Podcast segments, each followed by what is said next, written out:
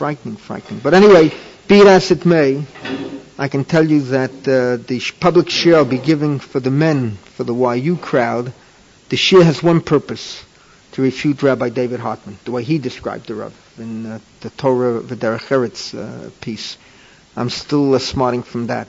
Rabbi Meisman will catch up with that at a later date, but uh, Dayalet Sarah B'Shaita. Anyway, today's shir, uh, I want, you know, we'll, we'll deal with Hashkafa tomorrow. As a matter of fact, tomorrow I shifted gears and I'm just going to react to your reactions to last week. And I have something major to say vis-a-vis uh, David Ram, who uh, asked me a wonderful question, and I have a very well thought out answer. So I'm going to ram the ram tomorrow. Uh, but now, now, now, now we're back here. And today's shir is, is really fabulous as far as, you know, the material, the drama. But first, let's reiterate. Rav Herzog, as I said, Rav Herzog, uh, I, I, don't know, you fellas come in, you know, to you it's an ancient figure. But uh, I lived the period and I studied the period.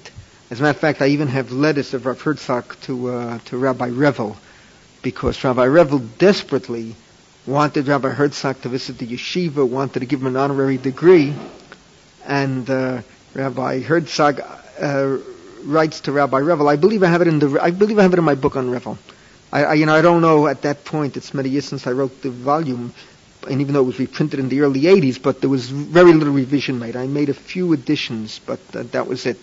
But Rabbi Rabbi Revel wanted to give Rabbi Herzog an honorary degree, an honorary doctorate, and he's elected chief rabbi of Palestine.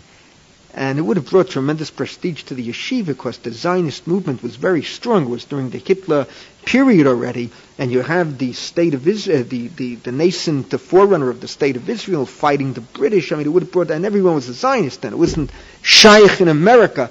I think there were one or two Rabbanim uh, of Agudat HaRabbanim were not Zionist. Everyone else was Agudat Yisrael. Everyone else was a Zionist. So when he offers the honorary doctorate to Rabbi Herzog, Rabbi Herzog fax, uh, telegrams him back or writes to him, writes him back. I, I forget already if a telegram, but I, I, saw it. I have it. I have a copy of it. Anyway, he he writes to him. That you want to give me an honorary doctorate? He says, "I'm ashamed of my real doctorate." Why? Because he had come to Yerushalayim, and as I told you, the, the many of the Talmudim of Rav Kook were opposed to him because he had a doctorate. They were worried, what kind of person is this? What kind of modern rabbi? And the majority wanted at that time. See, today Mizrahi would never elect a chief rabbi with a doctorate. It's not shaykh. It couldn't get off the floor today because it's a different world today. But, but in, in those days, they wanted someone broad with a doctorate. And, and Rav Herzog probably came to Yerushalayim and the Kanoim reading his heart out, so he said all the Rishonim on him, it's Tarim. But he went on to become a beloved chief rabbi. Although I have to be honest, towards the end of his life, this is true, that uh, he visited Ponevezh and some of the students started jeering him. This already had to be the mid-50s. And people who live in Eretz Yisrael, Rav, Rav Hutner, others have always spoken about it, that that's when they realized the schism that was starting to develop in the Torah world. Until that time, that schism was not there. And whether you were a Mizrahite or an Agudist, it was a minor question. The unity of the Torah world was such that Chevron Yeshiva, which was the most preeminent yeshiva at the time, and Ponevezh was just starting, the Mizrahi Agudah question was a bland question. Like you take Rav Yosef Shlomo Kahaneman, the Ponevezh Rav may have been an Agudist, but he was, if I can quote Rav Leisa Silva, my little sister was the Mizrahi. And that was exactly the Ponevezh If you take the Chevron Rosh Yeshiva, to a certain degree, the same description would be true. Uh, I mean, when you look back to Lavush Mordechai, Moshe Mordechai Epstein, who of course was uh, died in, I believe, 1933, but if you take the man who founded Chevron Yeshiva in Eretz Yisrael, the Lavush Mordechai, it's very hard to characterize him as anti-Mizrahi. He was a member of Agudat Yisrael, but you got to go a long way to say that the Lavush Mordechai was opposed to the concept of Mizrahi. And and Rav Herzog was beloved by all. He was he was a, the greatest bucky of his generation, and he would come into Hebron and talk and learning, and the students loved him. And here's a man who was autodidactic. Later, they say he once came to Ponevezh, and that's where you could see the schism already. And it was shocking because Rav Herzog, of all people, was above it all. He was the Vata Yeshiva. He worked together with Rav Reuven Katz. I mean, these, these were these were Litvish people. Rav Herzog was autodidactic, as I told you, he was raised in France, but his heart was in was in Poland, in Lita. And the man grew with the job. Everything I told you last week before, I cannot stress enough. A man who was unknown, basically, elected only by a majority uh, in a difficult election over Rav Yaakov Moshe Charlap, who was very well known, and Rav Herzog became a Tel Talpiyot, Tel Shakol Panim Rav Herzog. Now, the Heichal Yitzchak, as I mentioned many times, and you'll see it this year, next year, some of the tshuva, it's hard to know what the outcome was, because it's all done from manuscript. He didn't edit it, he had no time. But Chayav, his whole life was involved with, with Hitler, with, with Hakamat Medinat Yisrael, with so many life and death problems. It's, it's, it's indescribable. And the man died, I don't think he hit 60 years of age when he died. And yet when you looked at his, his pictures, he looked like he was 85. And people say it was the Atmas Nefesh of the Shoah and, and the Gush Etzion and everything that we've spoken about. Now, Last week we dealt with a case from Italy, and that's a classic case.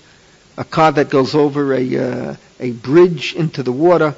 It would be very similar. A car that fell over the bridge, uh, the George Washington Bridge, the Golden Gate Bridge, uh, some of the other big bridges in New York, the Goethals Bridge, and the and the bodies are swept away. This would be the same tshuva, the Treiro Bay. Um, the, then when he dealt, however, with the Holocaust, here he was far-reaching. And you see in that tshuva with the Holocaust, where he's not dealing with any one individual case, but he's dealing with the Holocaust in general, basically I can conclude Rav, from Rav Herzog's tshuva that he would be matter in every instance. It would be hard to find an instance of someone missing after the Holocaust, even if the only testimony you could provide that he last was seen in Warsaw, was last seen in Kovna, was last seen in whatever city he was, but he was in an area that was conquered by the Nazis, it would seem Rav Herzog would always agree that there's a trade Bay. And uh, Rav, Rav, Rav Moshe took issue. I showed you that one of Rav Moshe, where the only testimony he had that he was last seen, Rav Moshe would take issue. Uh, today, to a certain degree, you'll see uh, it comes up too. Now, uh, what's interesting about Rav Herzog, and this is what I told you, and just today I Dafko was learning, I'm learning Yevamot now, and I'm at the tail end of Yevamot, and I always like to look into the Yunim in uh, Steinsaltz. I love the Yunim because he summarizes for you some interesting problems what the Rishonim Achronim deal with. So I saw today uh, he's dealing exactly with the question I dealt with in class with the Trey Rube and the two Sveikar happening at once and that you have to have both sveikat happening once. He's dealing with the chashuk of chereshet. Can she can can she be divorced? Can't she be divorced? And he deals there with sveikat uh, itim cholim itim shet. And if you know the Gemara, so so he deals with the problem that the sveikat do not happen at once. So one thing is certain, and this uh, this Aman, what I told you is absolutely correct. That in all these issues, the sveikat happen instantaneously. Because nowadays, the minute you find out your husband is missing, the way you find out automatically makes the double suffix. Let's say you find out by mail. At the moment you find out by mail, at that moment you should have had a letter that he's alive. Let's say you find out by telephone today, right? It's a much smaller world. At the moment you have that telephone call, you should have the telephone call from your husband. The fact that he didn't telephone is in it? You follow what I'm trying to say, Matthew? That it's not a suffix that happens a year later today. We wait a year, la rafcha de milka. That's a different story. La rafcha de milka, you know, you know what that's a rabbinic expression. The rafcha de milka means uh, that we want to be certain, uh, to add revach, to add uh, uh, to add strength to, to the question under discussion. So we wait a year, la rafcha de milka. But uh, you don't have to wait a year. That suffix happens immediately. Waiting a year adds to the heta. So Rav Herzog, it's absolutely trey, trey rube, trey sveikot, right down the line. Okay. Now we get involved, and today, the heart of today's shir, we're going to deal with the Tzvi Hirsch Meislish again. I'm going to show you what happened. Uh, Hirsch, is your son Levi? Did I see Levi Cooper? He's teaching uh, Hasidus in Midrashet Moria. That's your son who just got married to my student's sister. Send best regards. I was very proud when I saw that. Now, uh, I'm going to deal, I want you to know that I'm giving a public lecture on on on the Rav to the uh, to the you know to the students here in the one year program, whatever it is. I think it's March 8th, I know, uh, Tuesday. So uh, I'm dealing. My main purpose in the lecture is to refute Rabbi Hartman because it's time, you know, you, it's time to speak up a little bit. When am I a baby? I have to be afraid. I can also get up there and, and strike out. It doesn't matter. But uh, but in the lecture, I am proving conclusively that the Rav was a Litvak slash Chassid. And uh, you, you, you, should tell your son he might he might want to hear that lecture. Now, uh, so dealing with Tfias Maishlis. Now, what I, uh, what I said last week in honor of Matthew is that every community, it's, it's very true. I, it's, it's overwhelming to me how these survivors wound up in so many different communities in Baltimore and, and, and in Chicago and New York, and each one opened up a little shtibel, and they succeeded, and they were what was called the Sherat HaPleita. Inevitably, they were Hungarians. And the Hungarians, you see, let, let me say something I didn't say last week, but it's a sociological point. And if, if Haym, I saw in the latest Revel catalog that if Haym Soloveitchik is called the professor of contemporary Haredi civilization, then I see to talk about the Haredi world, you got to be a professor already. I'm going to be a professor too. A prof- you become a, a, a, understand. First, you have to master Shas and Paiskim, then you master sociology, and then they now have a new title. I couldn't believe my eyes. Look into the new catalog. His Rupture and Reconstruction is already put in that you have medieval Jewish literature, responsive literature, all these topics, and you see and professor of Haredi contemporary civilization. So let me say a word too of interest to you. That watch what I'm about to say. It's a very what I'm saying now is very profound. You have to understand. Not many people can say what I'm about to say. What do I mean by that? You have to have lived the period, studied the period, understand the period. But watch. You see, the Litvisha and the Palisha that came to America, they came into a society that was there before. So they found expression. Litvish Jews already have built yeshiva all over America. Polish Jews, there was Hasidus in America, there were Polish shtibbles in America. So willy-nilly, a Litvish Talmud Chacham found the niche. A Polish Rav found the niche. The Hungarians didn't exist in America. You didn't have Hungarians. Whatever the reason was, Hungarians that came to America before 1940 assimilated into the general trend. You want to, Ephraim, bring me a proof that I'm right. Bring me a, the biggest proof of all. Mr. Shraga Feivel Mendlowitz. It's an irrefutable proof.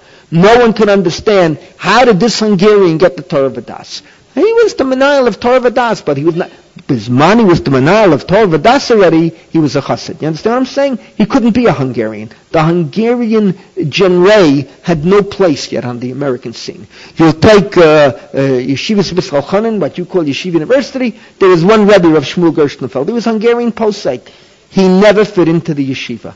The other Rebbeim, he was the posek. He ran the Beitin. There was, he, there was no RCA Beitin yet. The Beitin in YU was the precursor to the RCA Beitin through Shmuel Gerstenfeld. And he, Pashut, you didn't fit in as Hungarian. And, and that's why there was no glatt kosher in America. Who heard of glatt kosher before 1940? Who heard of these things? Who paid attention to it? Ribani Shalaylam, a Litvak ate kosher, a Polish Jew ate kosher. You never heard of glatt kosher. Then the Hungarians came in, mainly refugees.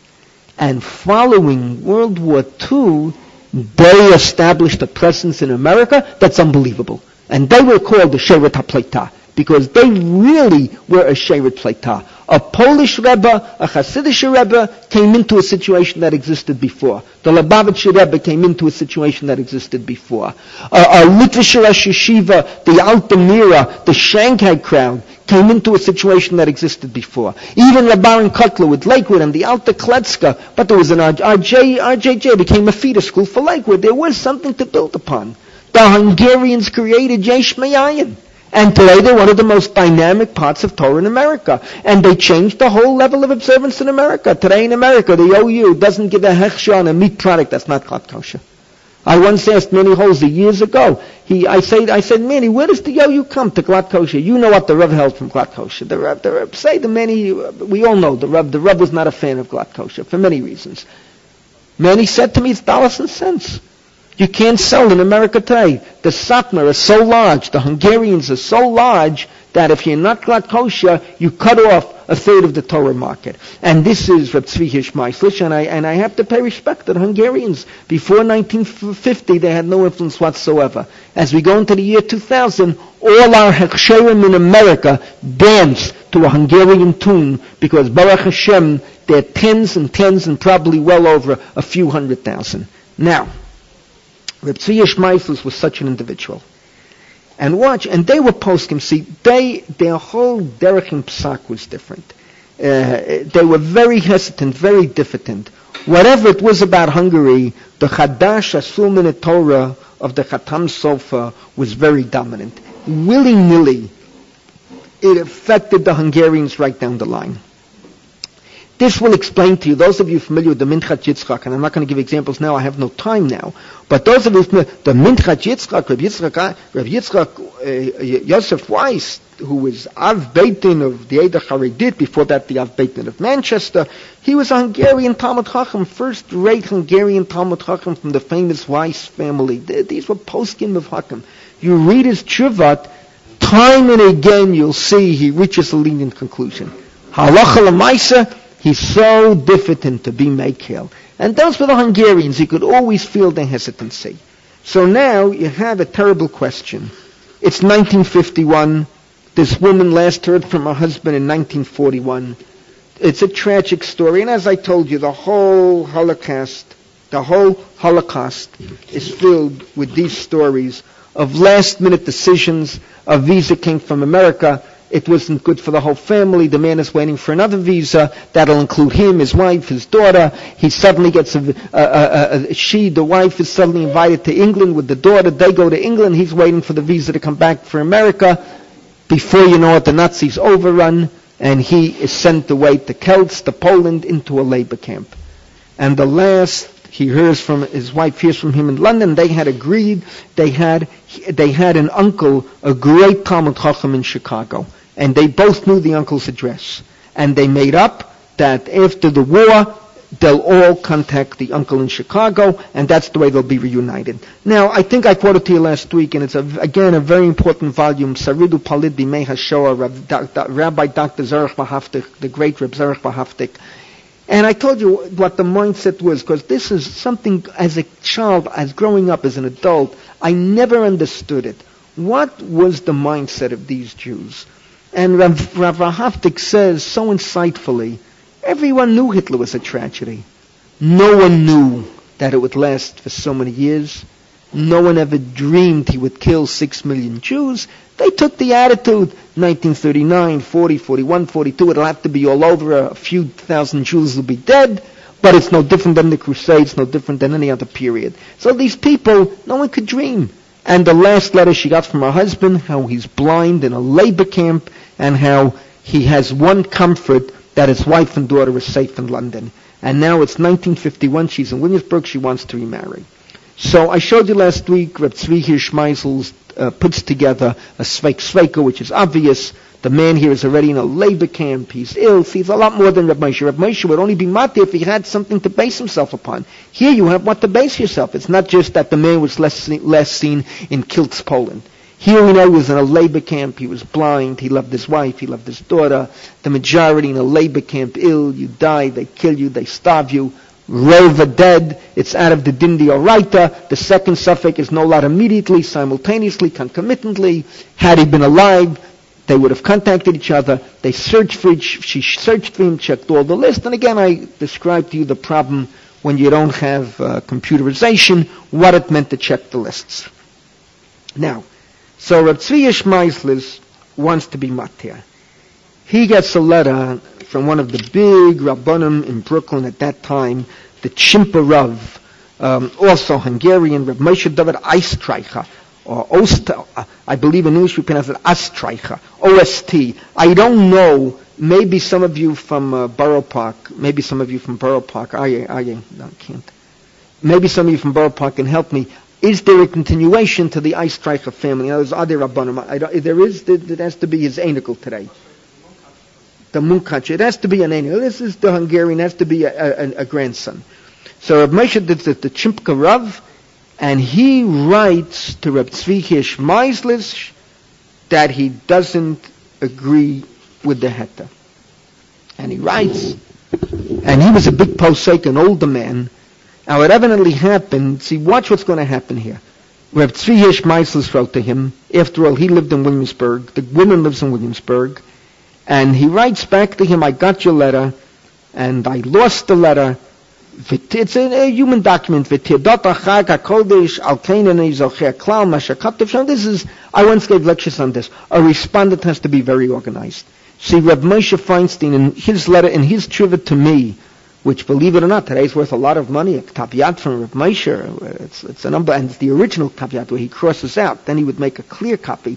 This is, and keep the clear copy, send you, that's before the Xerox machines, and send the inquirer the original copy. That original copy is worth more than the clear copy because it shows the crossouts, what he thought, how he changed his mind.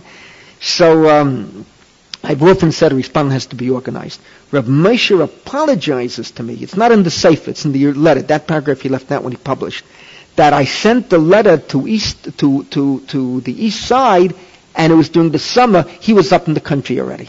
So he apologizes that it took two weeks for the letter to reach him in the Catskills. And, and he apologizes that that he couldn't, that's why the, the answer's delayed. Could you imagine? I mean, I, I can remember as a kid when I pulled out that letter from my mailbox on 2115 Washington Avenue and I saw the return address, uh, Rabbi M. Feinstein. Uh, it was unbelievable. And he apologized yet. You take Rabbi Vaji Yosef, I can tell you didn't have you understand? This is why it's very hard for me to criticize Rabbi Vaja, although his tongue can go wild, but I'm a lamet schut, rabbinic hyperbole, whatever you want to call it. The, uh, I'm the, uh, my friend Yaakov Rubinstein had to announce today they're not going to investigate. He backed down. Of course, they had to back down. If they start investigating Rav Ovadia, there'll be riots on the streets, and then there's going to be an outcry. Why don't you investigate the judge who said black vermin?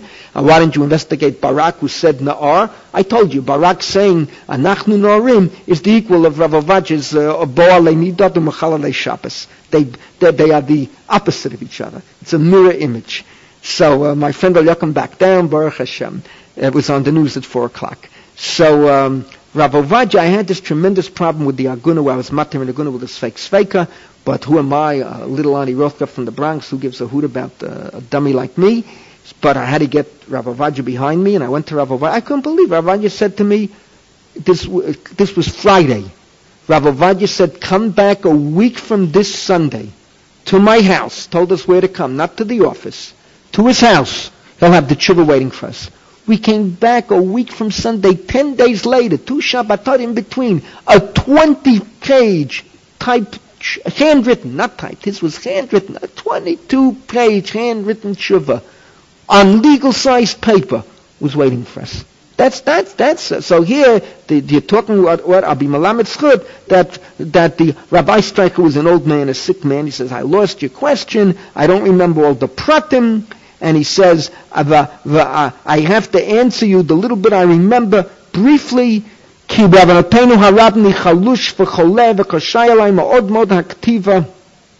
he writes, then he says, I remember the question, he refers to Hitler, Yakav Shemo, Yamach Shmo, and, and then he raises the issue. He says, what do you mean you matter the Saguna? How many people wound up in Russia and we could never hear from them afterwards? And here's the real problem that tens of thousands of Jews wound up in Siberia. They were trapped in Russia.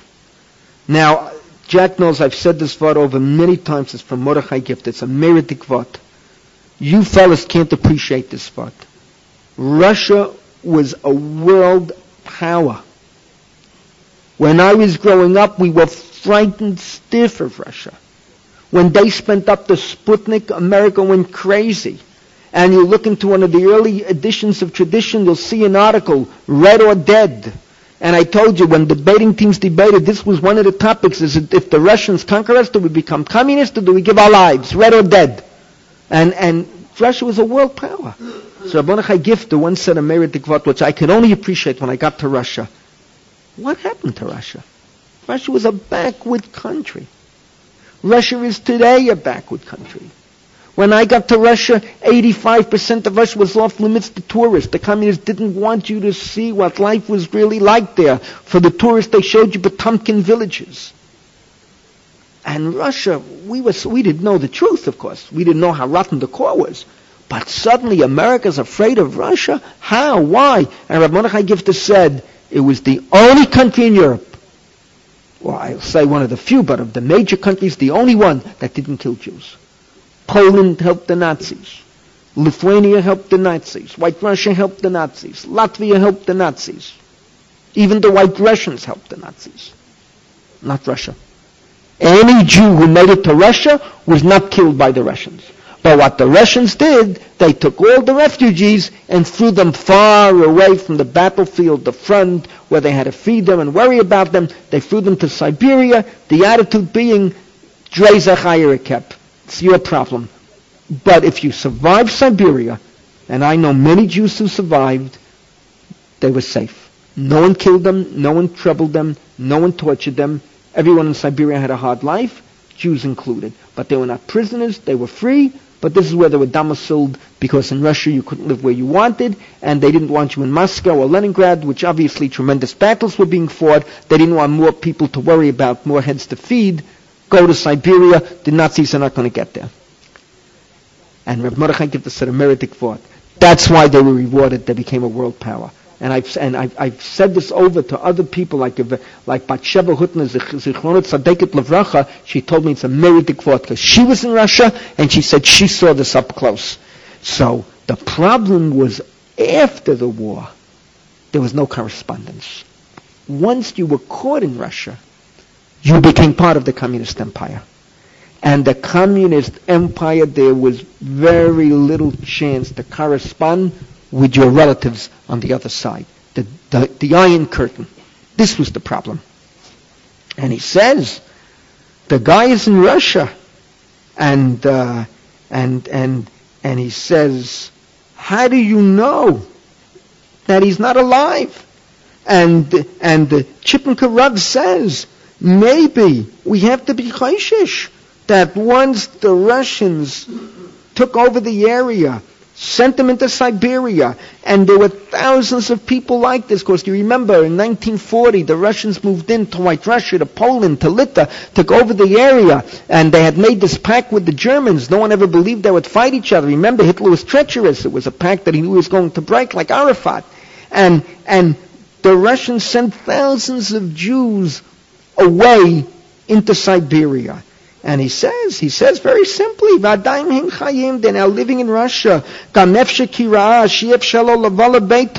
He was a human being, he recovered, he needed a wife.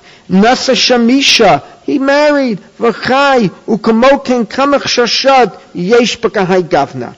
And, and, and he says very simply that maybe he remarried. Maybe he remarried. And, and, and he says, you can't say, oh, see, maybe he remarried. And I have to tell you, uh, Maisim B'chol Yom, Maisim B'chol Yom. The man can be the firmest man in the world. It's 1946, 1947. You're caught up in Russia. You're never going to get out. There's an iron curtain. You can't correspond. You can't write. You can't do anything. You have to go on living. He needs a wife. All right, you remarry. Chem de Rabbeinu. You're, you're, you're an anus. It's not the end of the world. You can find, even the firmest person in the world can find a heta. So he remarried, and of course he had children, his second wife. He'd never, now he doesn't want to find his first wife. It's all over. You have to start again. His daughter, it's all gone. It's forgotten. This is a human being. I want to tell you, psychologically speaking, there's so much truth to what the Chippenka Rav is saying here, it's unbelievable. See, psychologically, because this is, this is resilience. This is resilience. Some people can't overcome tragedy. There are people like that. And I, God forbid, I, I pray to HaKadosh Baruch Hu, shouldn't bring me L'deni Sayom. But there are other people that they have tragedy and they overcome it somehow. They overcome it. They go further. They have that resilience. They can bounce back. And what can be a greater tragedy than to be caught in Russia, your wife and daughter, no way to reach them? So five, six, seven years later, he meets another woman with a similar background who also caught in Russia. He marries her, has a new family. At this point, He doesn't want to reach his family, his original family. So it's a very frightening point. And he says something else here that is that just the continuation, so logical. Very logical. He says, look, what does Avad Zichro mean?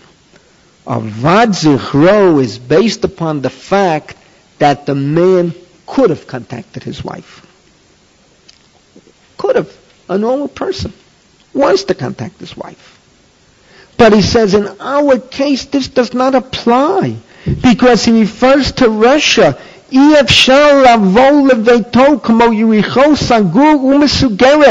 to Medina Rusia. Sangu umsugaret v'efsha latzeit misham kiyadua. And I mean, this is very powerful, and it's absolutely true. When I was, you know, going back and forth, to when I was running the whole operation there, so uh, uh, some students knew I was involved. I, uh, people knew I was in Russia. I'd been to Russia. Was no one knew what I was really doing or the breadth of what I was doing. But I remember one time, uh, one of my students, let him remain nameless. It's a name that I've mentioned before in the Kollel. But his naivete, he says, are you smuggling people out with you? I mean, this guy smuggling people out of Russia. You know what the borders were like? You, you, you know what it was like coming into an airport in Russia? You know what customs was like? What passport control was like? There's no way you could smuggle anyone out. No way you could cross. And what do you think? You see these uh, the, the, these detective stories or these serials or these thrillers on the movie. They're crossing the Polish border. They're bribing guards. What are you talking about? The Russians, one boss would shoot the other Russian. You know how many people were executed in the Russian army? You're dealing here with a, with a primitive cruel society where the corporate state counts ahead of every individual. No way. I don't know of any Jew of the refusenikim who was smuggled out. Yes, after World War II, it's true that they crossed the Poland. You could cross from Russia to Poland if you can prove originally you were a Polish citizen and you had influence in Russia and, and there were enough hierarchy Jews in, in, in, in the KGB who had mercy on you so they let you go to Poland and from there you could ultimately emigrate to Israel. But that, that was done in broad daylight. But to cross the border without papers, without permission, he's right. Sagur u'mesugared, just like Jericho. I mean, they knew. You see, there were other cases like this. You understand? They knew what was going on. The Chibina Rav, Rab, Rab Dov Berish Weidenfeld, the famous Chibina Rav, he was in Siberia. And his Chidush Torah from Siberia, he wrote this, there was no paper, scraps of paper. He would get hold of scraps of paper and write Chidush Torah. But he survived, came on to Yerushalayim afterwards.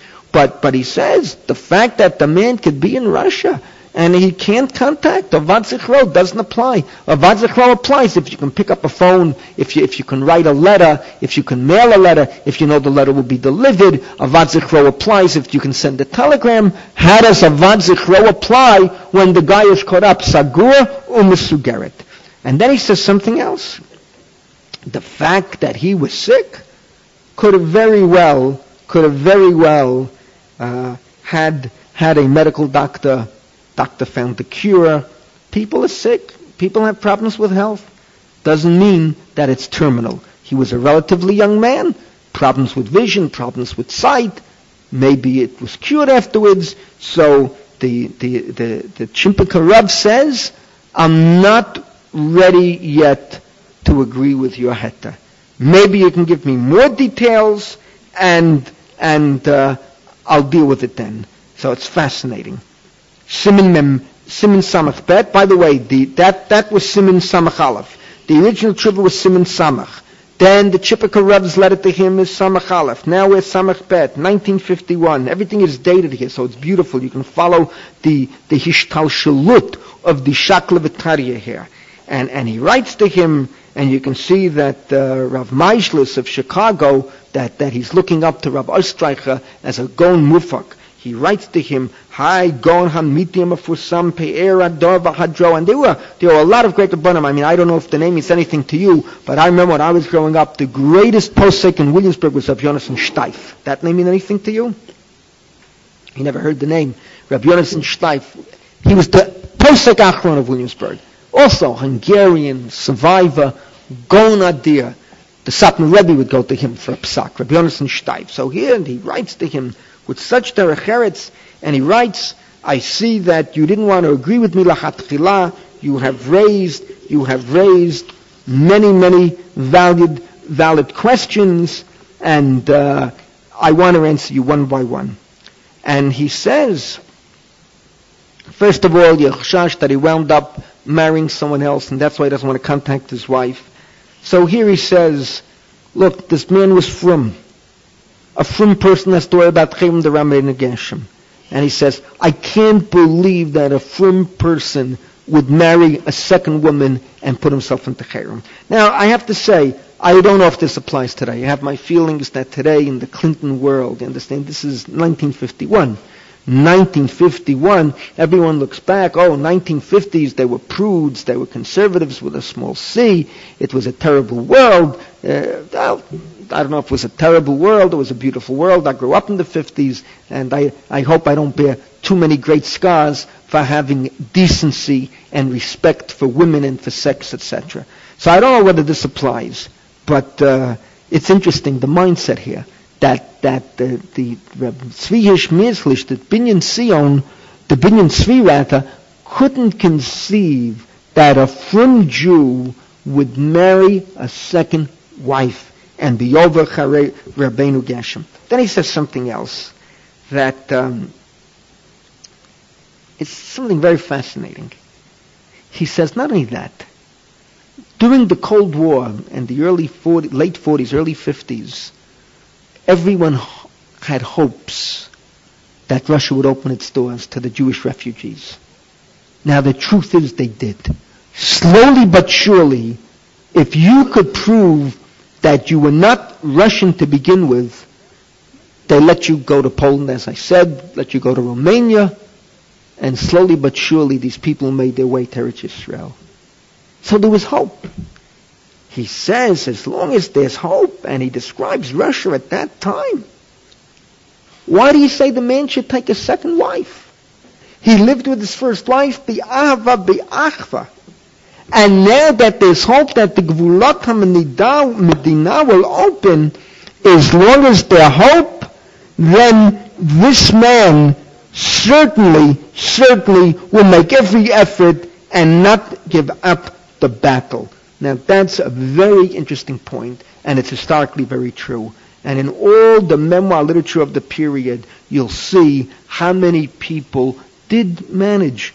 They got back to Poland, they got back to Romania, some got back to Hungary. From all these countries, there was a slow but steady aliyah to Israel. As far as Romania goes, the truth has to be told. It now all came out when Ceausescu fell, 10 years ago, I think it was, that he was executed, it turned out that the state of Israel was buying Jews from Romania. All the years, he set a quota, sold them, I don't know what it was a head, $5,000 a head, I don't recall already, and the state of Israel spent tens of millions of dollars buying Jews out of Romania. So, he makes a very valid point then. Now, then he says something else. See, and this again is so fascinating if you live the period. He says, wait a minute. What do you want to say with Avad Zichro? You want to say Avad Zichro is not applicable here. How could he contact? He says, there's mail from Russia. There's international agreement. He could have mailed a letter. The fact that he didn't mail a letter shows he's not alive. Gentlemen, this is a very questionable point. There was mail in Russia. First time I was in Russia, I'm walking the streets with Aryeh Katzin, Aryeh Avizov at the time. Today the principal of Sinai Academy for Russians in Bensonhurst. And Aryeh, this was one of my first students in Moscow. And that day is Makatov until today, although he's part of the Haredi world, he always tells people, my first Rebbe who taught me Gemara was Harav Rakefet, and he says it great derech So I'm, I'm Makatov at Hayek, he's Makatov to me. Anyway, his home was the first home which I taught Gemara in Russia. And his home was the home that just a month earlier the KGB had raided, and believe me, I look back now, I don't know where God gave me the guts right in that room where they raided a month earlier, six weeks earlier, there I am teaching Gemara with the orders from the Mossad how to do it, how many to allow in, and to check the waters to see whether they're going to allow the Gemara class to start up again. It's unbelievable how they would sit in Tel Aviv, and in the, if I can paraphrase the Gemara in, in uh, Psachim, that they sat in Tel Aviv and their net was spread all over Russia. So um, when I'm walking with Aya in the streets of Moscow, I see two mailboxes, red and blue. And I say to him, what does this mean? And he explained to me, one mailbox is, like we have in Israel today, one mailbox is local mail and one mailbox is out of Moscow. And then he breaks into a big smile and he says, but it really doesn't matter where you mail the letter because all the mail winds up in the hands of the KGB. And you see, this is absolutely so. It was amazing. Here you have an international agreement. Mail is supposed to be mailed. Mail is supposed to be delivered. Russia, when you sent a letter overseas, when a letter came in to Russia, maybe 90% of the time the letters did not go out, the letters did not go in. And I can tell you that as a fact. And even where you sent the letter registered, receipt requested, you get back that receipt with a forged signature signed by the KGB. So it's not so simple. And I know as a fact, I know how many letters I sent and how few arrived at their destination. When the people got out, I then found out the truth. And I showed them, but I got back cards that you received it. And they showed me that the signature is a forgery. It's not their signature. And go and, you're an American, he's signing in Russian go and recognize, yes, a forgery, not a forgery, you're, you're, you're, you're a newcomer. So you see, this is a very important point here that he makes. He says, your concept here is not entirely right. Not entirely right. In a normal country, yes, in Australia, if I send a letter to America, 99% of the time, that letter gets through. If I drop a letter in the mailbox in Canada to Israel, 99% of the time it gets through. But if I drop a letter in communist Russia, circa 1950, to the United States of America, 99% of the time it didn't get through. And at this point, during the Stalin era, if God forbid you got correspondence from relatives overseas, you were persecuted. You, you were hounded. You were sent to Siberia. They were worried you were corresponding with subversive elements. You were revealing state secrets. It was a terrible period in the history of mankind and the history of Russia. Remember, this is Stalin at his height. This is Stalin mamish before the doctor's plot, before he becomes a paranoid. Here already he kills people like flies. He's, he has paranoia, but of a different type. And this is Stalin at its height, 1950, 1951. And, and how do you say a guy's going to send a letter? It's not Shia, not possible. Could be. Very interesting what he says to the Chipika Rav. Very interesting and he ends off the letter after he makes all his points. He says, Hagam shiadati chushato kachol Hashem yiprak yichaskeyu v'yamtzeu v'arich yamavish notov letova, al kol ze avakesh mikvol hadag onosh titi letametz b'chol kachol v'chelu lioraita lechateis b'chol tzitei aheta, ki aguna ki tznuah v'chasida for mitzvah rabba latira mikivlei ha'igon. And I, you know, beautiful, and it's a thought that we've spoken about. The woman is young, the woman is pious. We have to do everything we can to help her. Now, this becomes very interesting. Once again, I wonder when, when the Chipika Rav died, because he writes here he was sick again. He was in the hospital for four weeks. And uh, this letter already is written at the end of 1951, Hanukkah time, Beit Hanukkah. And he says, uh, uh, I, I, I, I couldn't write to you from the hospital when I came home. My hands were shaking and I couldn't write at all. He's, what he's describing here can be Parkinson's, it's sad. But he says, Mikomakom leman kvodoki ravu, I respect you, and gan takaret aguna to do something for this woman. I waited till I could write something, and I wrote a few paragraphs to you. And he wrote what takes a page of rabbinic Hebrew in type.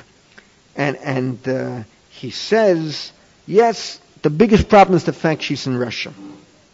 And even though Rabbi Yitzchok and this comes back to the tshuva we spoke about, remember the Cape Town tshuva, the South African tshuva, with the person, by the way, in the last issue of Tradition, there's a very fascinating article on Baruch Price's hometown on South Africa. Very fascinating. Because I never really, I knew a little bit about South Africa, but what a beautiful description of the Lithuanian community, the orthodoxy, and the shtibel mentality. And the two rabbis described in the article, the last two so-called non-shtibel rabbis, are both people I know well from Yeshiva University. Rabbi Norman Bernhard, uh, who was a year or two older than I am, he was a very interesting character in the yeshiva. Ephraim, I appoint you to tell all this to Baruch. He was the only person I ever knew in YU. He came from the Midwest, if I'm not mistaken, who walked around with a dog. He had a dog while he was in the dormitory. That was unheard of. In our days, a dog was a, a, a kelef, a hunt, a trefer animal. Who had a dog? In Israel, every Jew has a dog, but in the Chutz he had a dog. Could be, um, could be he, he became a rabbi in the Midwest. Could be he didn't come from the Midwest. I don't recall. And he later became a Lubavitcher. So he already, his modernity was compromised in South Africa. He became a full-fledged Lubavitcher. Very, a Talmud of the Rav who became a total Lubavitcher. Very interesting. The other person in the article was my classmate, Jackie Steinhorn. And Jackie Steinhorn, he, Taka, remained a YU person, modern Orthodox, centrist Orthodox. I remember the Chag Smicha, two people were chosen to speak. If I'm not mistaken,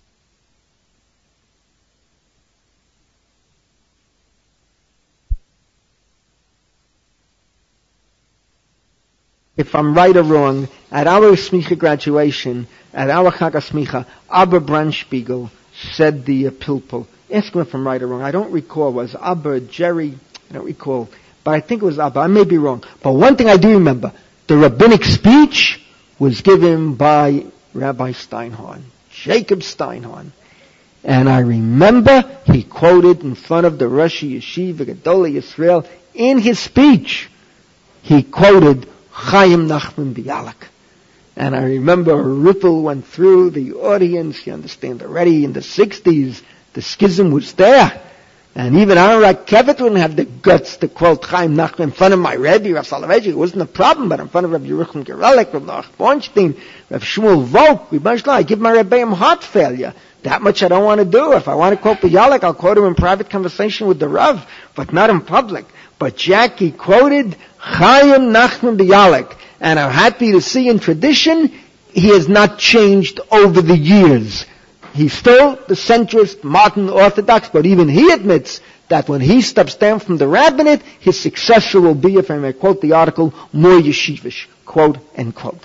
In parentheses, tell Baruch that I know about his personal life, that doesn't make me too happy. That Yil Tabaruch, he shouldn't think the Rebbe is naive. Das kenach I taught his children in Machon Gold. And one of his daughters married one of my finest students in the Gruss Kollel. Tzvi Bernstein is married to Dorona Steinhorn.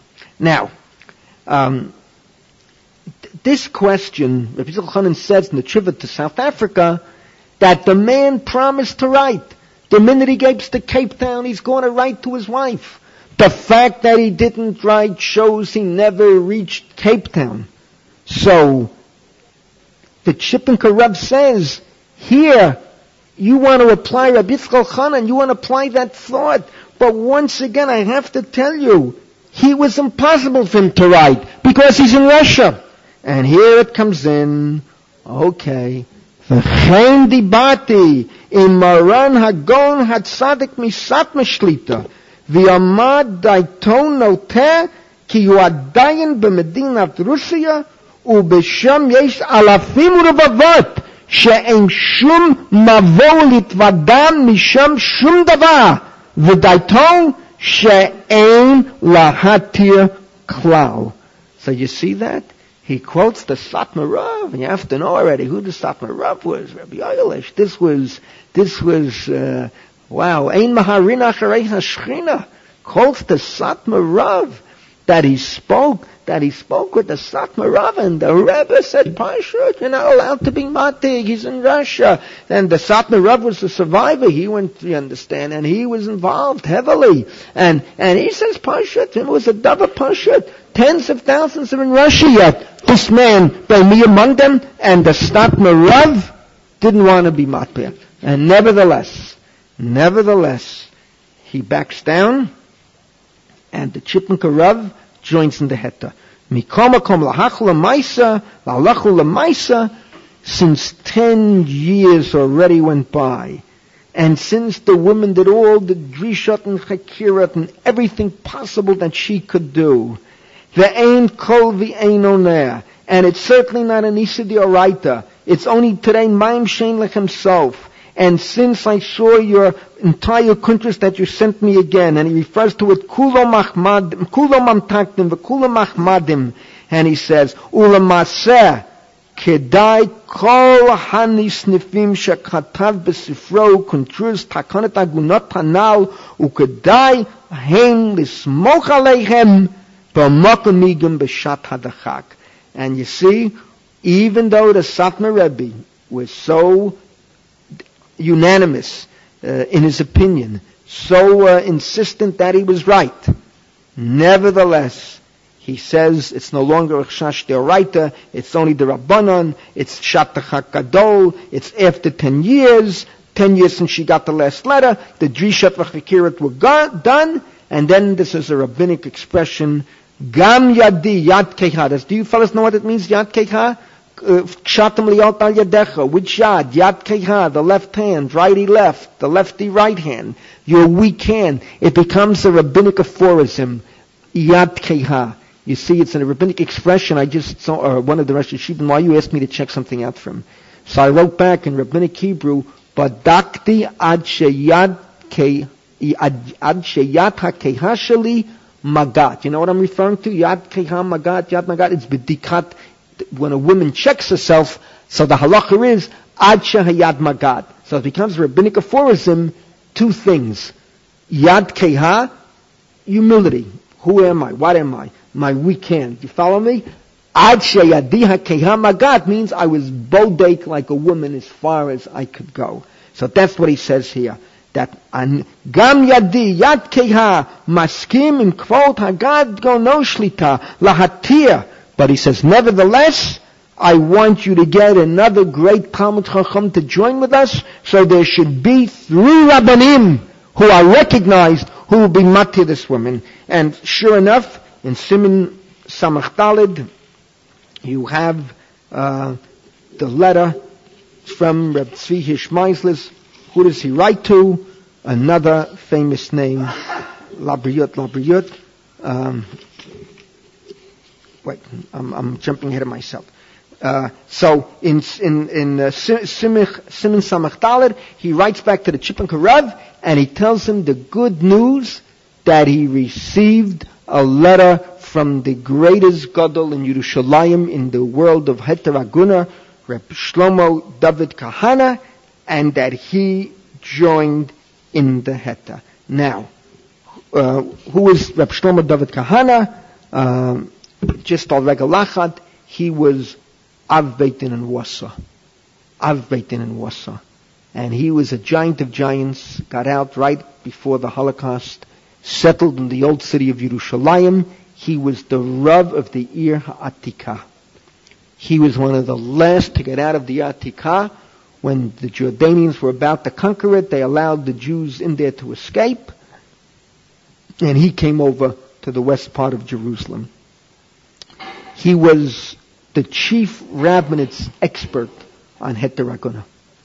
And every heteraguna basically of a woman who survived the Holocaust went through the hands of the great posek Reb Shlomo David Kahana.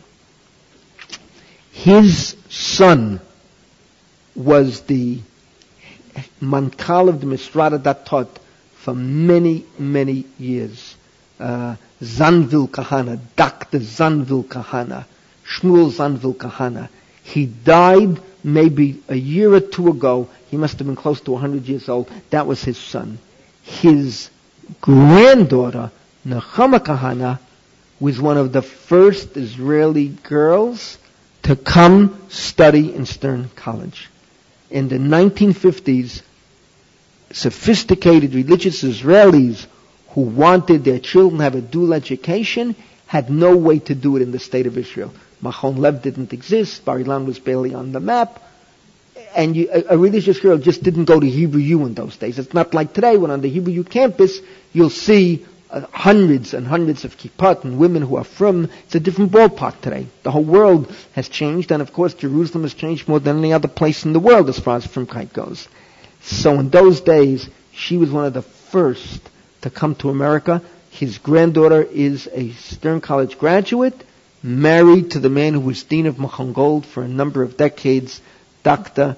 Gavriel Chaim Kohen, the grandson of the chief rabbi of Basel, in whose home Rav Kook stayed when he got caught in Europe, when he went to the preliminary Agudat Yisrael organization. Gentlemen, you have to know something in life. Why you guys have to know something? Torah and everything around it, the history of Torah. And Rav Kook went to Europe 1912, the preliminary meeting of Agudat Yisrael, which then was to unite all Torah Jews in the world. And he was traveling then, they decided, it was 1912, 2012, they decided to hold the first Knesset Gedolah in 1914 and launch Agudat Yisrael. And Rav Kook went. And he got caught in Europe. World War One broke out. It never took place. Aguda was never organized until 1919. By then they made the decision that anyone who believes in 17th Jewish state before the coming of Messiah is an apikoros, so that they automatically knocked out all the Mizrahi element. But Rav Kook got stuck in Europe. He wound up in Switzerland, in Basel, and he stayed at the home of Gabby Cohn's grandfather, the Basel Rav. Stayed there for two years, and then in 1916, Machzikei Hadat in London opened, and they looked for Rav, and Rav Kook came to London to become the rabbi of the Machzikei Hadat, and it was from the Machzikei Hadat in London that he went in Aliyah to Yerushalayim as the chief rabbi in 1919. He returned Ladmat HaKodesh as chief rabbi. So this is, this is Shlomo David Kahana, and this is the family, and this was the man, and, and he writes Rav Tzvi Hirsch Meisels writes to Rav Oistreicher, I have, first of all, I got you a wonderful letter, and I was so thrilled that you wrote to me about my kuntras, Kula Mantakim, the Kula Machmadim. You see, he related to him as a, as a Talmud to a Rebbe. Yaminli, believe me, that when you compliment my kuntras, I was overjoyed, but I didn't want to write it with chidushim. I didn't want anyone to enjoy it. I just had to write it to save this woman, to help this woman, because we have so many difficult problems. And he tells a story here which is very important. He says, and this is why when I was in Auschwitz, I promised HaKadosh Baruch Hu, that if he'll help me survive, imagine if Tzvi Meisels was in Auschwitz, he says, if God will help me survive, liyat ud mutzal meyesh, I'll, I'll, I'll do אמץ בכל כוחי לעסוק לטובת הגונים והגונות המדוכאים. And he says, I'll do everything possible to help the agunot and the agunim. I promised the Kaddish Baruch Hu. And when I survived, and I was appointed Rav Harashi of the British area. Now you know what that's talking about, right? The British area after World War II, they each took a different part of Germany. It was divided up. The Americans, the German, the Americans, the British, the Russians, and in each area there were DPs by the tens of thousands. Of course, all the DPs tried their best to get out of the Russian area and get into the American and English areas for obvious reasons. And he was the chief rabbi of the British area of the displaced persons. And he says. He says, I had all types of gviat eitot. And I did everything possible, to help, to do our best to, to try to help these poor people. And this is why I'm doing everything now. And he says, the, and this is beautiful, V'yena daima shmiya l'riya. What Chazal say about shifcha, shifcha, uh, al, al, al, al yam suf. You understand? Ain't a daima shmiya l'riya. And that's so true. That is so true.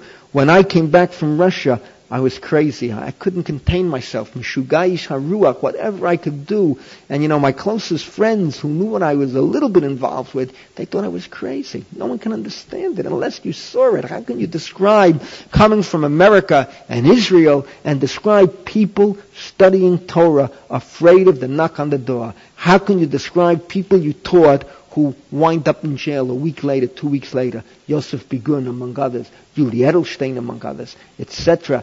It's, you can't describe it to people.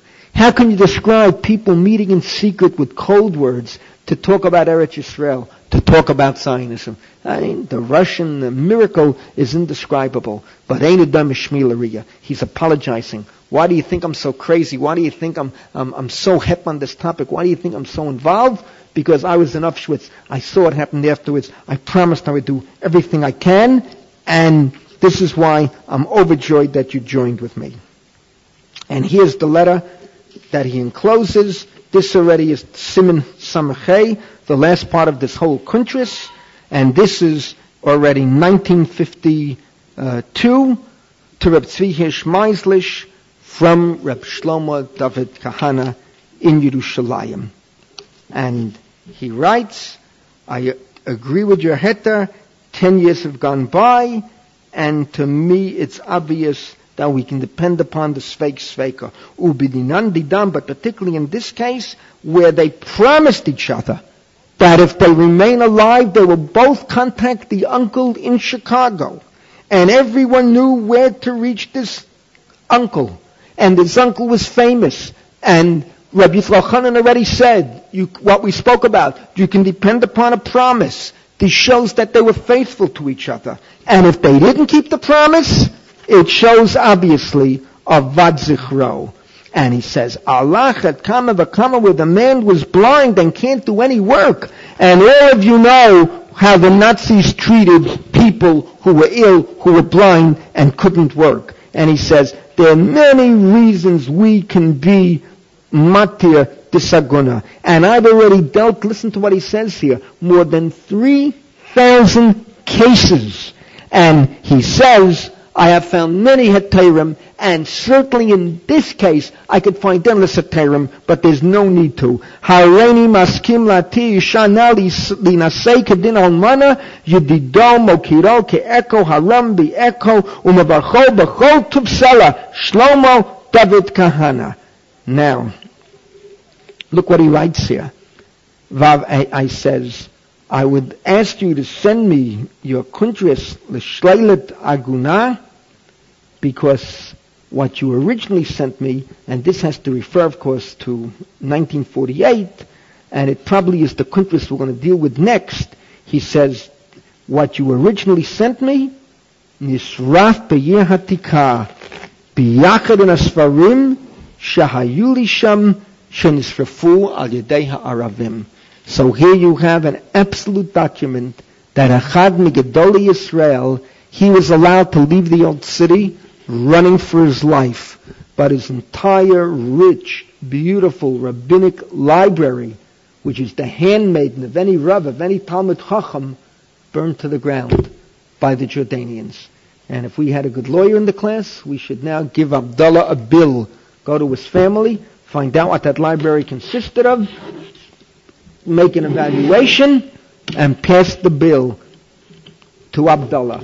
Reparations for rabbinic library destroyed by the Arabs. There you have it. So, gentlemen, look, look how fascinating this is. Look how fascinating. Three Gedolei Israel finally agree. Three Gedolei Israel. The Binyan Tzvi, the Rav Ostreicher, and Reb Shlomo David Kahana. Three Gedolei Israel, Mati the woman. Now, this is always the sad part of response literature, as I've said many times. What happened afterwards? We don't know. What I would love is a footnote. The woman remarried, had three more children, 25 grandchildren. One of them studied in the YU Kollel, Gruss, Yerushalayim. We'll never know. That's response literature. It always ends off, the heter is given, the rest belongs to history, but that history, if I may quote my Rebbe, is anonymous.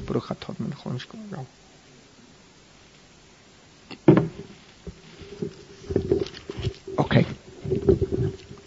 Now I want to show you something else. This is an amazing, an amazing uh, piece. Again, who's the author? Reb Tzvi Meisels. I don't know of any other Machaber who dealt with this problem in such great detail. I'm quoting now from Shelton Shivat Binyan Tzvi, Chelik Sheni, Siman Mem Tet. And this has to be what he's referring to, that Rav Shlomo David Kahana says, you sent it to me, and your country was destroyed by the Arab hordes when they razed the Jewish quarter to the ground in the old city. How do I know? Because this country is dated London, 1946. So obviously, it's the chief rabbi of the British zone who's visiting London. And what is he dealing with? Dealing with a different problem altogether. Agunim. The aguna we have dealt with for unto a year. We began already last year, following through this year. Maybe over a year worth of lectures. What about the agunim? So of course you will answer very quickly that agunim don't have a problem. Because Me'ikar Hadin, a man can have two wives. It's correct. But there's a Cherem de Rabbeinu Gershom. And the Cherem de Rabbeinu Gershom states that Rabbeinu Gershom was sensitive to the problem. What about a man who doesn't know the whereabouts of his wife? What about a man whose wife becomes insane? He can't give her a get. You cannot give a shota, a woman who is a shota, you cannot give her a get. You all know this. Uh, in order to receive a get, a woman has to be a, a badat or a batat. What about such a man?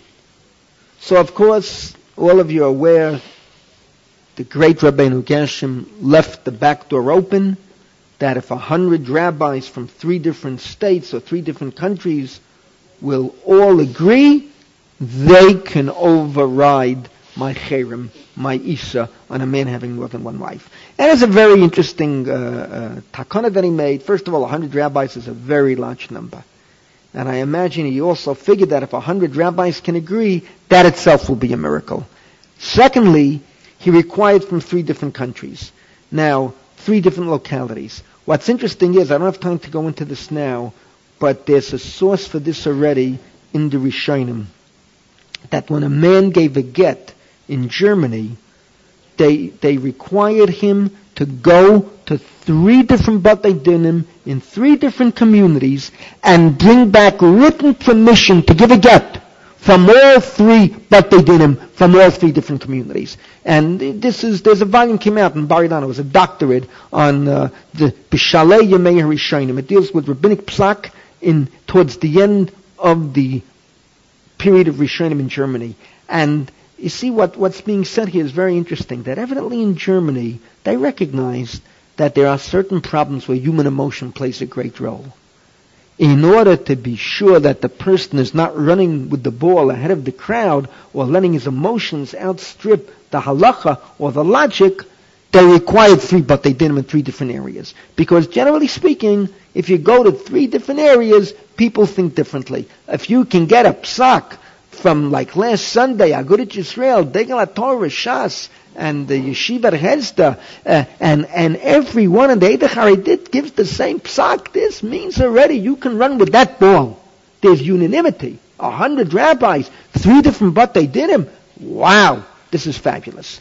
So you see, the fact that we already find the formal takana is, I'm talking about now, this was, this was Medina Shum, the famous three communities in Germany, Speyer, Vermeisia, and Magenza. If they can have such a takana, takana shum, it shows you this was embedded in German religious mentality of the Jew. And this will explain to you the takana of Rabbeinu Gershom, Mar Hagola, with the need for 100 Rabbanim. And this I'll only tell you as a hint. I listened to, I read the, uh, Jack printed out my talk when I was beaten up by uh, uh, Rabbi Kreiswirth. So uh, I mentioned to you that I know the history of American Torah, but I don't want to go around. It's unbelievable. People are saying, I made it up. I mentioned to you, give me a hint to what I'm referring to. I'll finish it out. Ask Rabbi Hershel Schachter. Eh, ask Rabbi Yosef Flowers here now. Ask Rabbi Baba Brunchman. Let's see who remembers. Am I the only person left with a memory of the history of Torah in America? If this is so, it's sad. But I'll give you a hint. What I'm referring to involves Echeta Meir Rabbanim. Oh boy. I've now given you a hint, almost a full-grown dog. Nicht nur a kleiner hint. Now, back here. Back here. Now, so you would say, Avi is sitting there. Avi, how's your wife? What's new? Still holding out. Michael Popkin. I'm having dreams about him. Please get me that address, the fax, whatever you can. Soon, once the big his son-in-law is here, trace him down.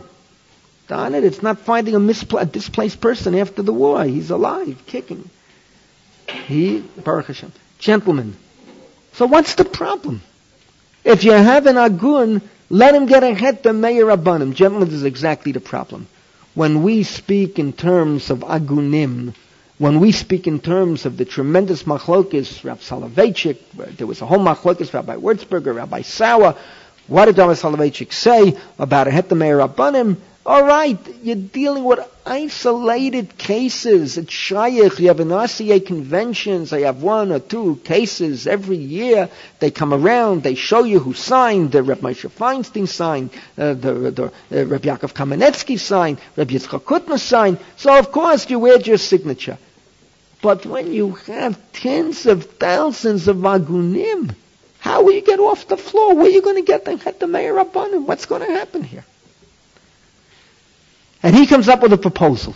Simply a way to work it out that you can avoid the time, the consternation, the aggravation, and simply on a practical level, can you picture tens of thousands of heteragunim, each one having to collect a hundred signatures from three different states, whatever it means, three different countries, we're not makbid, it means three different, but but three different states at least. Three different localities. Today probably is enough to have Manhattan, uh, the, Queens, Staten Island, but three different localities. In America, generally, they go three different states at least. The work involved, the heartache involved, and you're not dealing with individuals, you're dealing with tens of thousands. So he calls his kuntris Eit Lasot Lashem. And it's Magoinim Yitzmareim. In other words, he's writing to all the Rabbanim. I want to propose to you. And here's once again, 1946. He has been just been through it. He's come out alive with miracles from Auschwitz. You have to read his his Binyan Tzvi, his introductions, how he describes what he went through, the Shofar Rosh Hashanah. Some of it is very famous. He says, אלפים רבבות מאחינו בני ישראל המדוכאים שנשארו גלמודים מנשותיהם ומילדיהם, מכל אשר להם. They're left broken. Nothing is left. Imagine you had a wife and five children. Everyone is gone.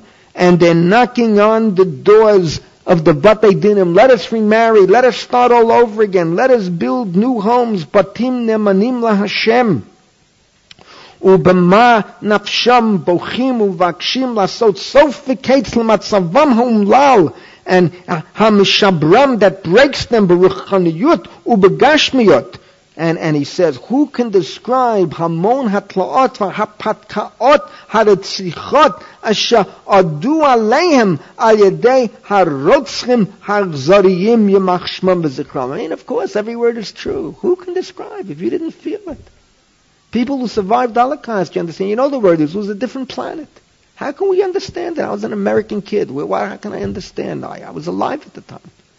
How could I understand? How could you understand to, to live in a world where death is the norm and life is the exception? How can you describe it to a person? And he says, when I was in the Bergen-Belsen concentration camp, and later when I uh, well, he is referring to Bergen-Belsen, not the camp, because he was in Auschwitz. What he's probably referring to is the British war zone when he survived, when he was a DP. And he says, when I saw all the pain and under Melusia, Hashoreret B'kirbam, and the helter-skelter, the, the, the lack of any orderliness in their lives, and I saw what they're going through. So at that moment, I decided I must do something to save these Jews from being in a permanent depression and going out to a tabut ra'ah. And he says something, of course, that's physiologically absolutely true. He says that for an agun, a male, it's infinitely worse than a woman. And the reason is one, one very simple reason. From the point of view he's speaking here, what, what, what, what, Chazal are referring to why is it worse? Why is it worse? He says, as much as Chazal did for a woman, that was to protect her, because a woman needs someone to protect her. We're talking about civilization until modern times.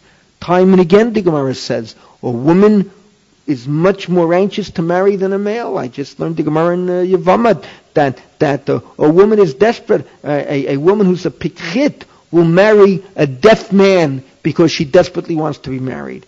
But he says with a man, there's physiological pressure, the sexual pressure. A man has infinitely more sexual pressure on him than a woman. And therefore, it's a tremendous mitzvah. If Chazal worried about the aguna, then in our day and age, we certainly have to worry about the agun because of the physiological, biological reality. And he says, לזאת חוב קודש על כל רב ותלמיד חכם בישראל, לבוא בעזרת השם בגיבורים. He's paraphrasing שירת דבורה. לא עת לחשות, it's not a time to be quiet, ולומר, and to practice modesty. מי אנוכי להכניס ראשי בעניינים נשגבים כאלו? Who am I to lift my head in such difficult matters? And he says, yes, it's true. Maybe we can be mati without a hundred rabbis maybe we can be matir and say, look, the woman is dead. The woman didn't survive. The woman never contacted her husband. Use the klalim, klalim of heteraguna. Trey Rube. Apply it. Why do you need a hetameir rabbanim? What's good for the goose is good for the gander. What's good for the female is good for the male. If you can be matter in a guna, which is infinitely more severe halachically, because a woman can't have more than one husband, then halachat come use the same klalim and the same sveikat and the same treidube to be matter an agun. Matthew, what do you say? Beautiful.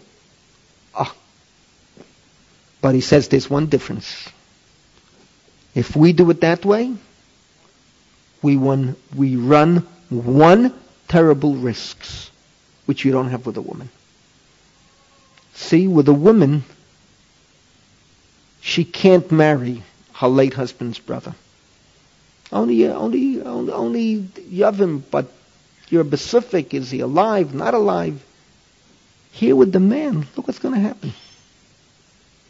You're going to be matir the man, say his wife is dead. She's going to, he is going to marry his wife's sister. Now, you should know, this was Maisim B'chol Yom. When it comes to a woman marrying her brothers-in-law, that's only a din in Yibam. We don't practice Yibam Bisman Hazeh. We don't allow it. It never entered the ballpark. When it comes to a man marrying his sister-in-law, calls man, the original wife is alive, she's an ever. The minute the wife dies, I would say practically this is something you don't know. It was Minich Yisrael that the man married his wife's sister. You know why? Until modern times, childbirth was very dangerous.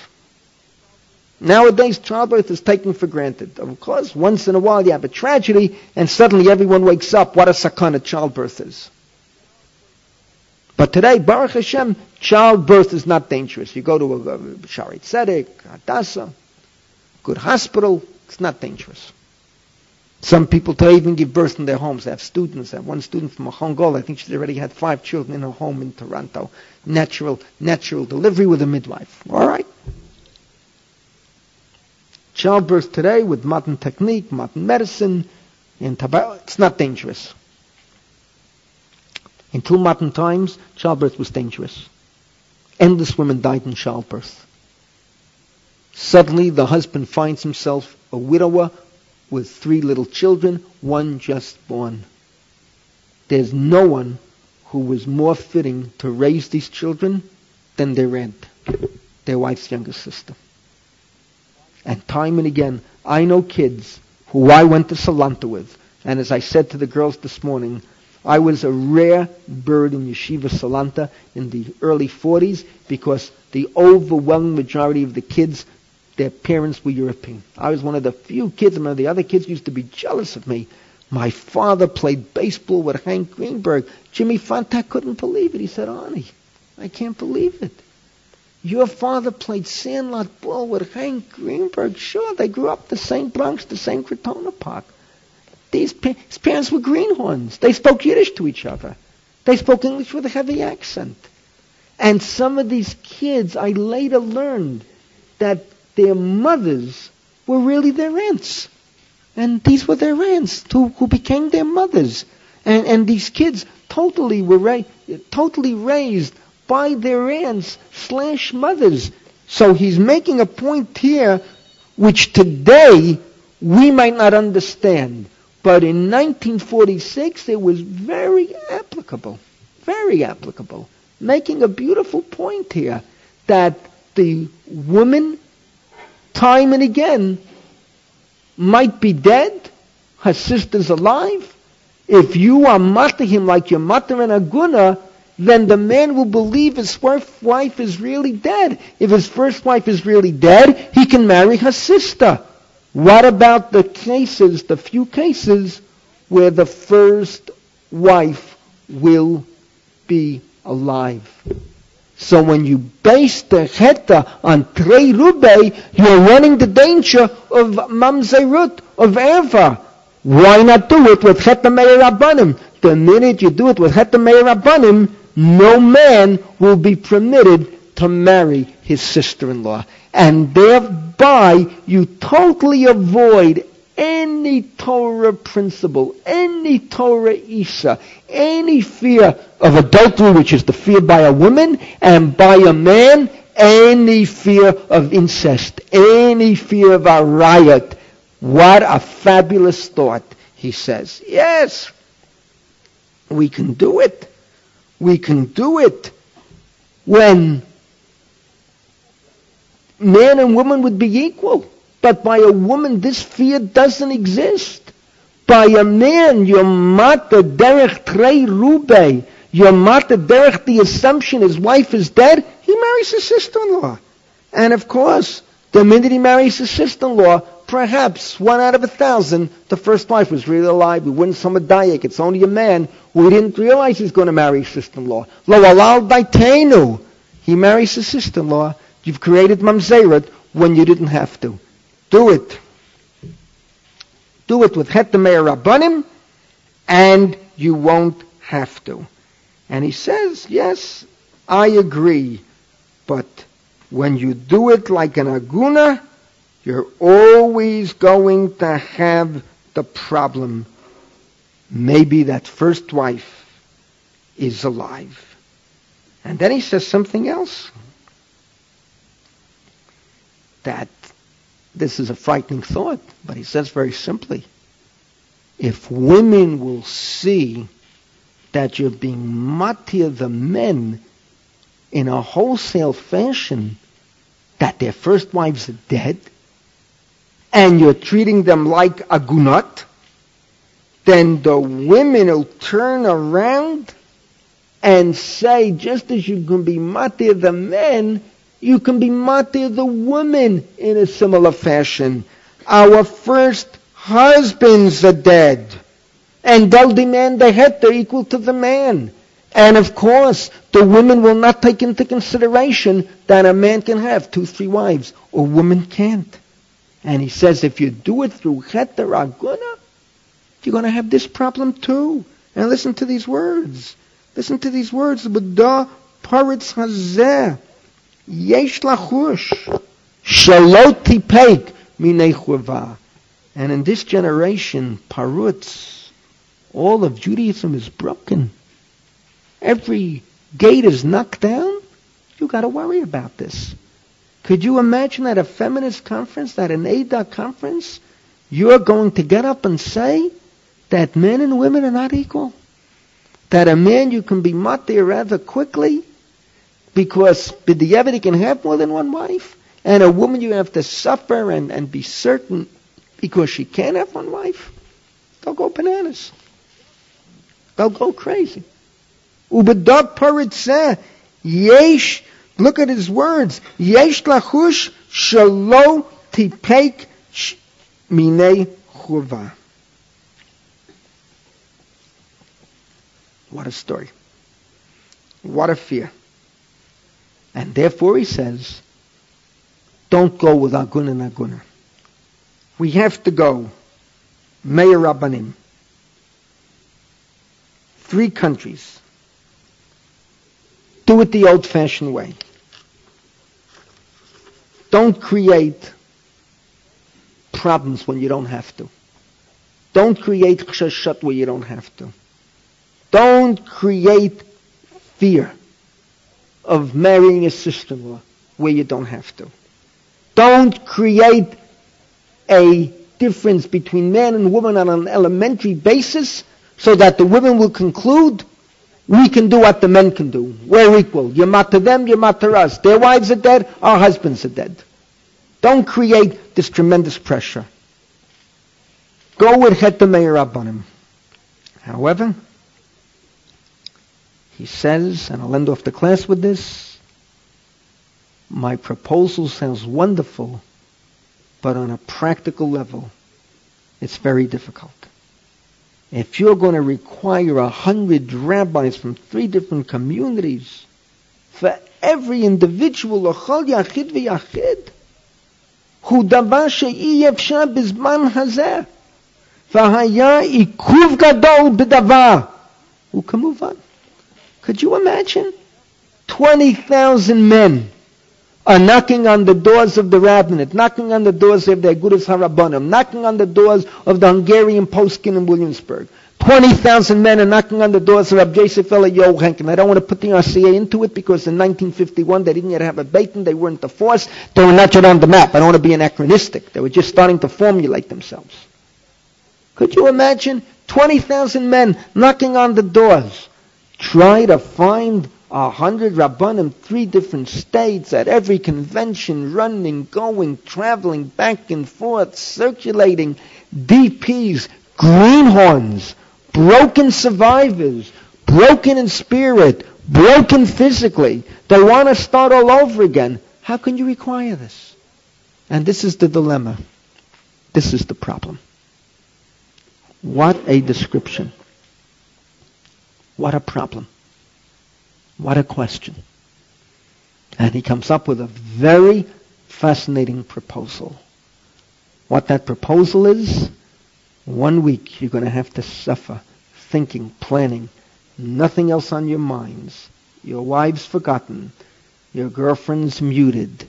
Your Adaya, well, now that Rabbi Miller is gone, I guess it's the Orachaim that's secondary. Your Adaya still haunts you. Rabbi Lichtenstein Shir, Perm is coming. Gentlemen, the year has ended. Let me tell you, Mishenichnas Ada, the rest of the year, we're just thanking HaKadosh Baruch Hu if you remember that the Rebbe exists on Sunday and Monday. May I reiterate, what did we accomplish today? Ah, what a shir. Satmar Rebbe, I love it. Unbelievable. What did we accomplish?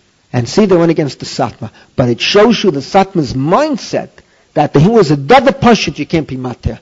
Him was a Dava Pashut, the husband could very well be in Russia, you can't be Mata. That's Satmar, that's Hungarians. They don't pass on Pi Halacha. If you know the Minchat Yitzchak, they, they're fabulous in analyzing the halacha. Their bikir is unbelievable, but halacha lamaisa, they have the difference of Hungary, Chadash Asumana Torah. They are so hesitant to be matir, even when the halacha seemingly allows for it. And the Satmar Rebbe's response is classic Hungarian mindset.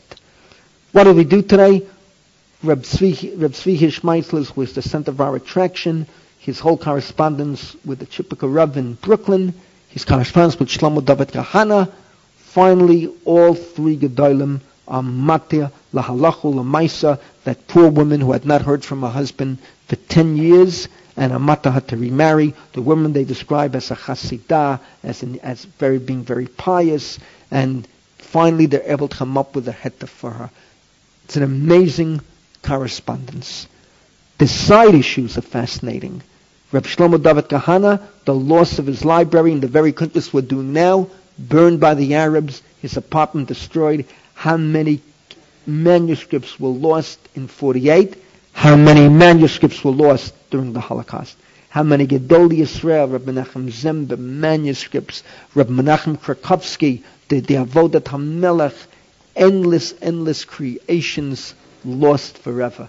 It's a terrible thought, but it's a reality.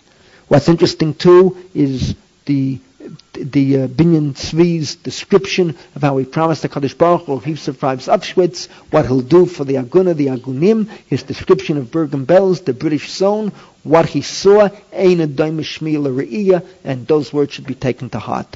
We started the whole uh, now on the Agunim. What is his proposal? It's a double-edged sword so far. Hetamei Rabbanim is fabulous but who can come up with a hetamei rabbanim for tens of thousands of agunim? On the other hand, if you go with sveik sveiker Rabbi and treat it like a woman, like a woman's case, you wind up with men naturally marrying their sister-in-laws who survived. And maybe the first wife is in Russia, and you're running a risk of even one in a thousand, but why run the risk of ever, of children mamzerim? Why create a mirror image to a woman's problem when you don't have to? And number two, if you treat them equally, the women are going to learn. If the men can get ahead of that way, why not us? Why do we have to wait? Why our husbands are dead too? And he writes Bador Paritzeh already in 1946. Imagine what you would write in 2000 in the year of the Clintonese civilization. So uh, it's a fascinating comment. Young people, we'll go further at this point, Bezrat Hashem, next week. Uh, tomorrow, Talmud and Rebbe, fabulous material. The Rav, one thought after another. And I hope tomorrow to come right into Shvuot, leave you with material you'll be able to quote for the next 70 years. The Machanchim, Rabbanim, endless material. Tomorrow in the Machshava, I'm delaying speaking about Israeli politics. Number one, a week from now, the whole Israeli scene can change a thousand times over. So let's delay. Let Mafdal finish. Let this one finish. Maybe we'll have this Psak and Aryeh this week. But tomorrow, I'm responding to your questions to me and comments to me after last week's talk. And I have something, what I believe, at least from my point of view and my thinking, my hashkafa, I've reached a magnificent conclusion of where we stand, where we're at, what we have to do in our world. You'll see. I'll develop it tomorrow, and I'll deal with David Ram. I'm out to ram the ram and show him that the ram has to elevate himself to a higher level on the basis of his coming to me. And uh, Bezrat Hashem Yitbarach. And I'm so ibigarashed by what I said last week, what I'll say tomorrow, that I agreed to give a public talk on this very topic I believe it's March 17th in the OU Center.